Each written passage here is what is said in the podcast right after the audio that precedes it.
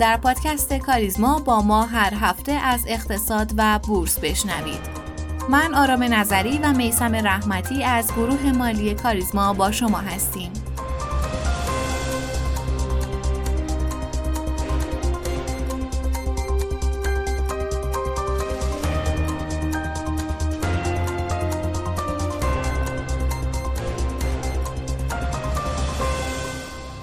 اخبار این هفته رو از بورس و فرابورس شروع می کنیم. طی جلسه روز شنبه هیئت مدیره فرابورس ایران انزای جدید هیئت مدیره این شرکت برای دوره هشتم معرفی و از اعضای دوره هفتم هیئت مدیره تجلیل شد. همچنین محمد علی شیرازی پس از استعفا از عضویت هیئت مدیره به عنوان مدیرعامل جدید فرابورس ایران انتخاب شد. یک خبر برای سرمایه گذارانی که به دنبال بیمه کردن سهام خود هستند. مدیر نظارت بر بورس های سازمان بورس و اوراق بهادار از بیمه شدن پورتفوی سهامداران حقیقی با ارزش سهام کمتر از 100 میلیون تومن خبر داد. امیر مهدی سبایی در این رابطه اعلام کرد نماد سهامیار برای بیمه سهام سهامداران در نظر گرفته شده است و قرار است بر این اساس پورتفوی سهامداران حقیقی با ارزش سهام کمتر از 100 میلیون تومان بیمه شود. کمی هم از ارز و دلار بشنویم در هفته ای که گذشت نرخ دلار بازار آزاد روندی سعودی داشت و تا تاریخ ضبط این اپیزود به قیمت 36150 تومن رسید. بانک مرکزی اعلام کرد در راستای تسهیل و تأمین تقاضای ارز به صورت اسکناس از تاریخ 15 8 1401 علاوه بر صرافی های مجاز امکان تأمین ارز حداکثر به میزان 2000 یورو یا معادل آن به دلار از طریق شعب منتخب و واحدهای ارزی بانک های ملی ایران، ملت، تجارت و صادرات ایران برای اشخاص حقیقی بالای 18 سال با ارائه کارت ملی هم فراهم شده. از بورس کالا بشنویم بالاخره خودروهای تارا و پژو 207 در بورس کالا پذیرفته شدند. امیدنامه پذیرش 86 هزار خودروی سواری پژو 207 و تارا تولیدی شرکت ایران خودرو در سایت رسمی بورس کالای ایران قرار گرفت. و در آخر بر اساس اطلاعیه بورس کالا مقرر شد عرضه شمشهای فولادی از تالار صادراتی بورس کالا برای نخستین بار در روز چهارشنبه 18 آبان انجام شود. بدین ترتیب ده هزار تن شمش بلوم آهن و فولاد عرفه در دو نوبت عرضه می شود.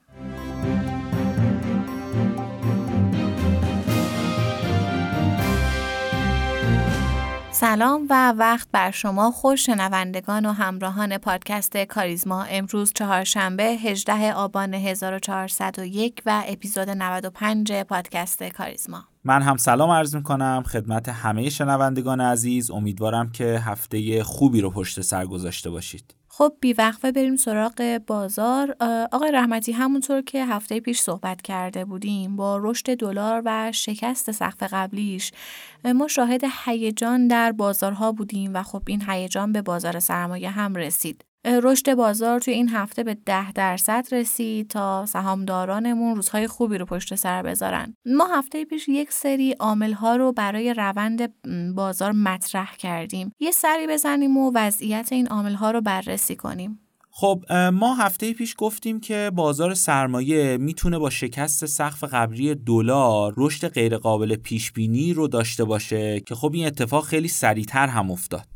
یکی از عواملی هم که تاکید کردیم نگاه کنیم ارزش معاملات بود. ارزش معاملات بازار از محدوده 2500 میلیارد تومن یک باره به 4800 میلیارد تومن توی اول هفته رسید و روند رو به رشدی رو طی کرد. حتی در عواسط هفته ما ارزش معاملات بالای 6000 میلیارد تومن رو هم داشتیم که خب از منظر ارزش معاملات کاملا وضعیت مطلوبه. از نظر شاخص کلی هم شاهد شکست محدوده یک میلیون و سیصد هزار واحد بودیم که محدوده بسیار مهمی بود. به نظر می‌رسه با توجه به ارزش معاملات بازار در این هفته ما در هفته بعد شاهد دست به دست شدن سهمای بازار باشیم و این روند شاخص کل تا محدوده های حدوداً یک میلیون و هزار واحد ادامه پیدا کنه. توصیه ای هم که هفته پیش داشتیم مبنی بر خرید ابزارهای بازار مثل صندوق های سرمایه گذاری برای کنترل ریسک به نظر می‌رسه همچنان کارسازه. به عنوان مثال شما به بازدهی هفتگی صندوق های سهامی نگاه کنید می‌بینید که صندوق به طور میانگین حدود 12 درصد رشد داشتن. البته صندوقی مثل اهرم که پر ریسک ترین ابزار بازار هم هست بازدهی نزدیک به 20 درصد رو هم ثبت کرده. درسته در آینده به طور مفصل در مورد این موضوع صحبت خواهیم کرد. خب بازیگر اصلی این هفته دلار بود.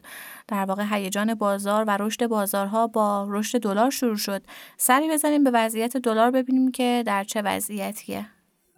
خب دلار بعد از شکست سقف تاریخیش تا محدودای 37 هزار تومن هم رشد کرد و فعلا در حال نوسان توی کانال 36 هزار تومنه. نکته بسیار مهم معاملات دلار توافقیه که حجمهای بسیار بالایی رو تو این بازار مشاهده می‌کنیم.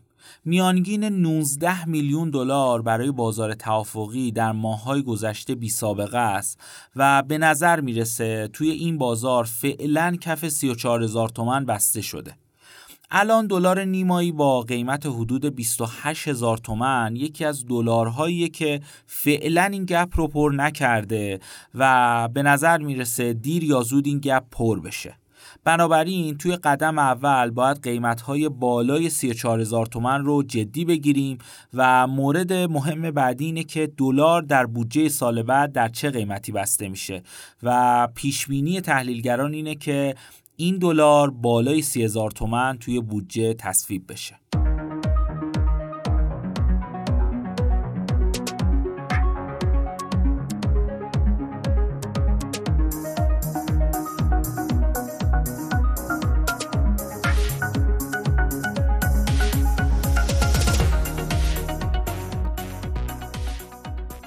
معمولا دولت ها برای مقابله با افزایش قیمت و تورم اقدام به سرکوب قیمت ها و تعیین دستوری نرخ می کنند تا کالاها با قیمت پایین تر به دست مردم برسه. با این حال طبق نظر کارشناسان این اقدام تا به الان نه تنها به تثبیت قیمت کالاها کمکی نکرده بلکه خودش به عاملی برای جهش تقاضا و التهاب بیشتر بازار راند و دلال بازی و خروج بازار از فرایند طبیعی خودش تبدیل شده. قیمتگذاری دستوری آفتیه که طی سالیان سال گریبانگیر صنایع مختلفی در کشور شده و دولت این صنایع رو مکلف کرده تا محصولات تولیدی خودشون رو بدون توجه به هزینه های تولید که به واسطه اعمال تحریم ها سر به فلک گذاشته با قیمت های دستوری و پایین تر از قیمت تمام شده به فروش برسونن. در این راستا گفتگویی داشتیم با جناب آقای همایون دارابی مدیرعامل سبدگردان داریوش و نظر ایشون رو جویا شدیم. بشنویم با هم. آقای دارابی خیلی خیلی خوش اومدید به پادکست ما. عرض سلام دارم خدمت شما و شنوندگان محترم پادکستتون. در خدمتتون هستم. زنده باشید. آقای دارابی میشه به ما توضیح بدین و بفرمایید که چه صنایعی تا به حال توی بورس ما چه شرکت هایی چه صنایعی قربانی این آفت قیمتگذاری دستوری شدن و چرا تا به حال هرچی تصمیم گرفته میشه هرچی مثلا ما ساز و کار تعریف می‌کنیم عرضه توی بورس کالا توی بورس انرژی چرا واقعا نمی‌تونیم با این معزل یه جورایی مقابله کنیم و این مسئله رو کنترلش کنیم؟ این مقدار به این مسئله توضیح بدید من ممنونتون میشم. درست خب ما از همین مسئله آخری بازار رو تحت تاثیر قرار داده شروع کنیم یعنی پرونده تحقیق و تفحص از فولاد مبارکه.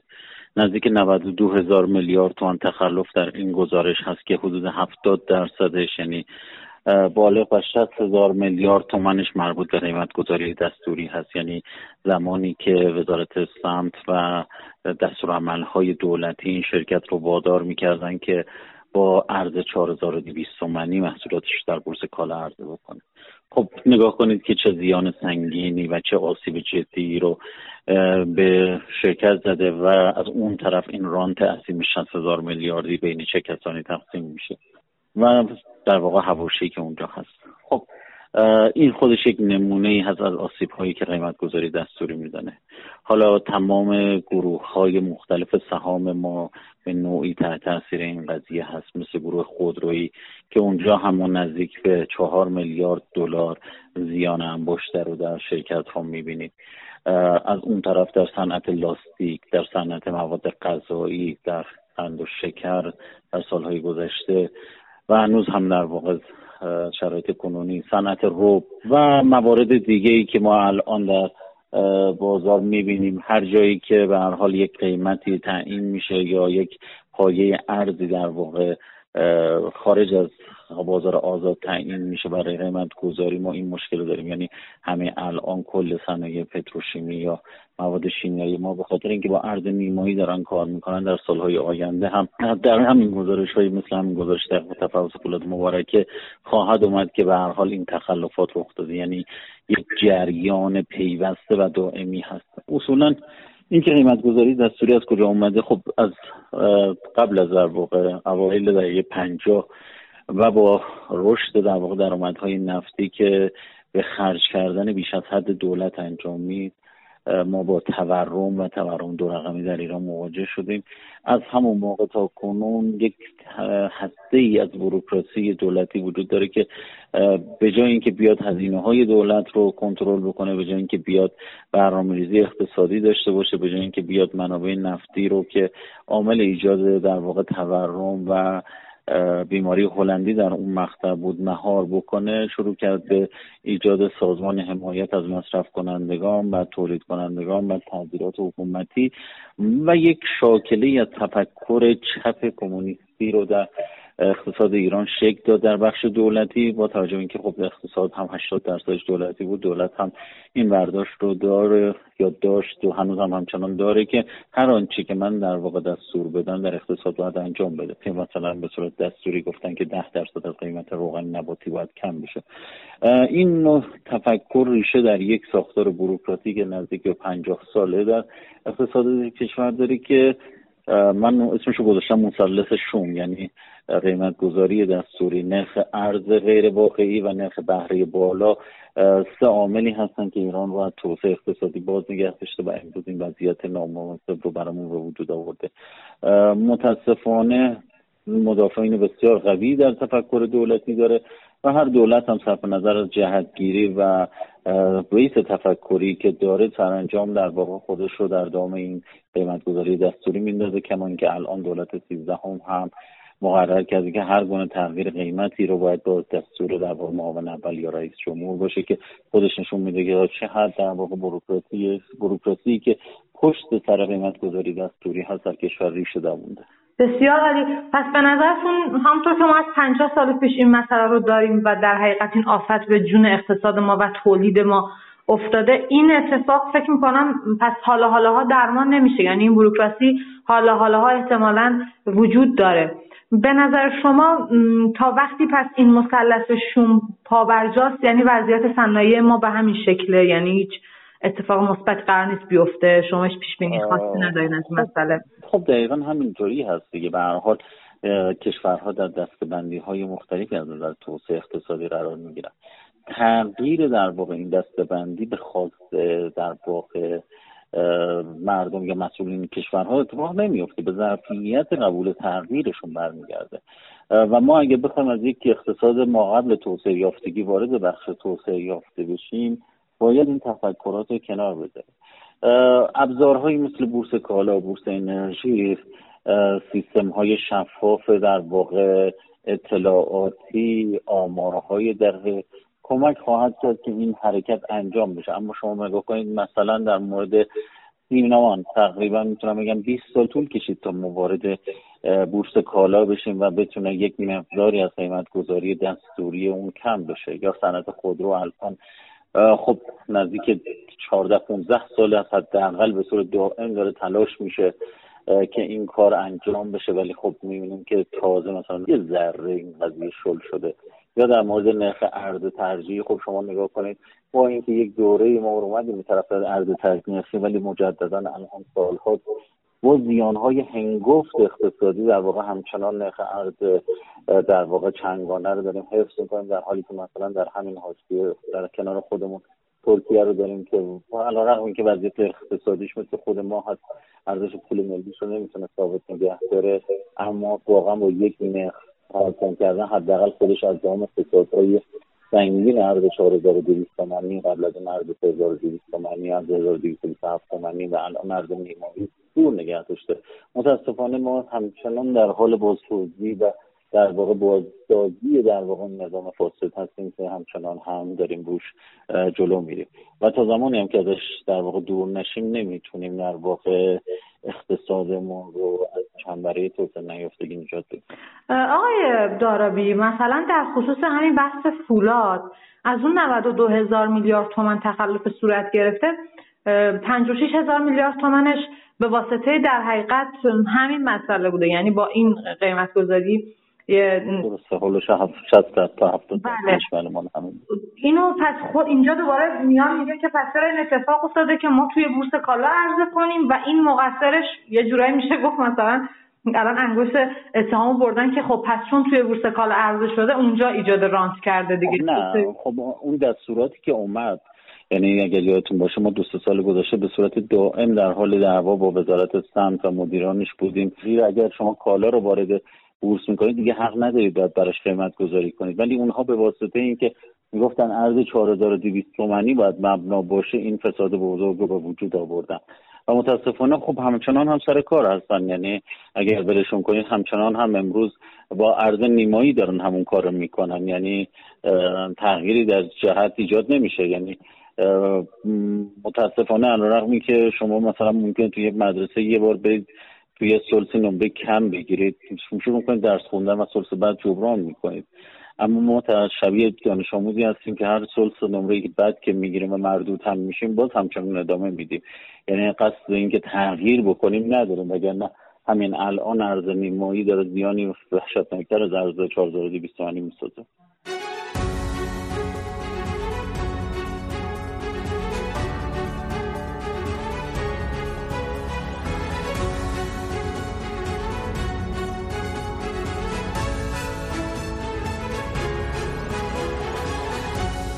تا الان در بخش بیوگرافی از افرادی صحبت کردیم که در حوزه اقتصاد و مالی به دولتها و پیشرفت کشورها کمک کردند. اما در این بین اقتصاددانهایی هم بودند که با نظریات خودشون منجر به ایجاد مشکلاتی در اقتصاد یک کشور و حتی فراتر از اون شدن. امروز قصد داریم در مورد راول پربیش صحبت کنیم. اقتصاددان آرژانتینی که در سال 1901 به دنیا اومد. اون مسیر اقتصاد رو در بهترین دانشگاه آرژانتین طی کرد و تونست از سال 1922 به بعد در سمت‌های مختلفی در آرژانتین کار کنه. طی سالهای 1965 تا 1969 دبیر کل کنفرانس تجارت و توسعه سازمان ملل شد و بعد از اون به عنوان مدیر کل مؤسسه آمریکای لاتین سازمان ملل متحد در حوزه برنامه ریزی اقتصادی و اجتماعی فعالیت کرد.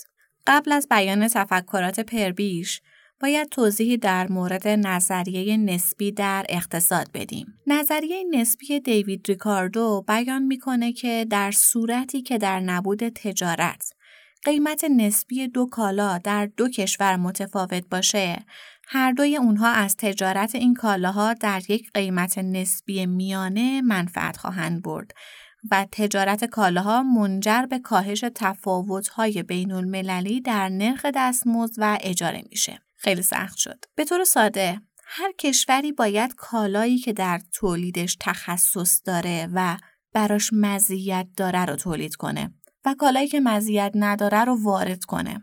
یعنی لازم نیست یک کشور تمام مایحتاجش رو خودش تولید کنه و این قضیه وقتی منجر به فاجعه میشه که نه تخصص تولیدش رو داشته باشه و نه آنچنان مزیتی براش داشته باشه. برای مثال کشورهای آمریکای لاتین در زمینه کالاهای ابتدایی مثل شکر و مواد اولیه مثل مس مزیت دارند و کشورهای پیشرفته در تولید کالاهای صنعتی. خب اینا رو گفتیم که برسیم به راول پربیش.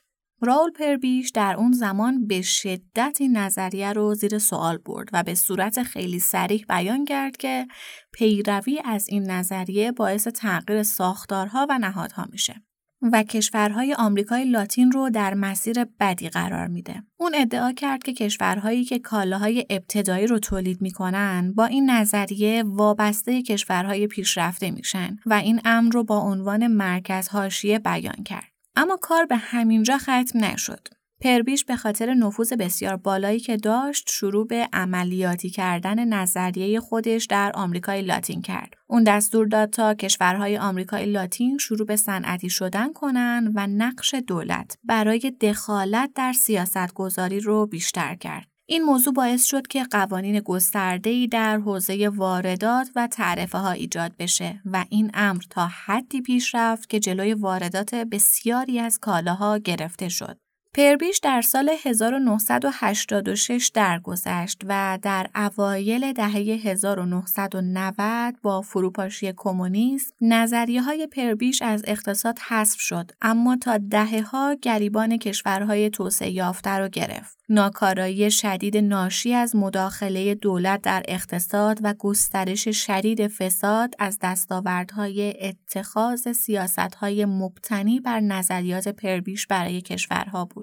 و بعدها هم اقتصاددانهای زیادی مثل هری جانسون نتایج پربیش رو زیر سوال بردن. به هر حال باید بدونیم که علم اقتصاد امروزی چالش های بسیار زیادی رو پشت سر گذاشته و نظریه هایی مثل نظریه پربیش باعث شد دهه های کشور با مشکلات فراوانی همراه بشه و در نهایت اقتصاددان های دیگه تلاش کردند تا نظریه های بهتری رو جایگزین کنند. ممنونیم که همراه مایید. پادکست کاریزما رو می‌تونید هر پایان هفته در تمامی پادگیرها مثل Castbox، Overcast، Apple Podcast و Google Podcast بشنوید و با آیدی تلگرام pod underline admin با ما در ارتباط باشید. POD underline admin تا اپیزود بعد خدا نگهدار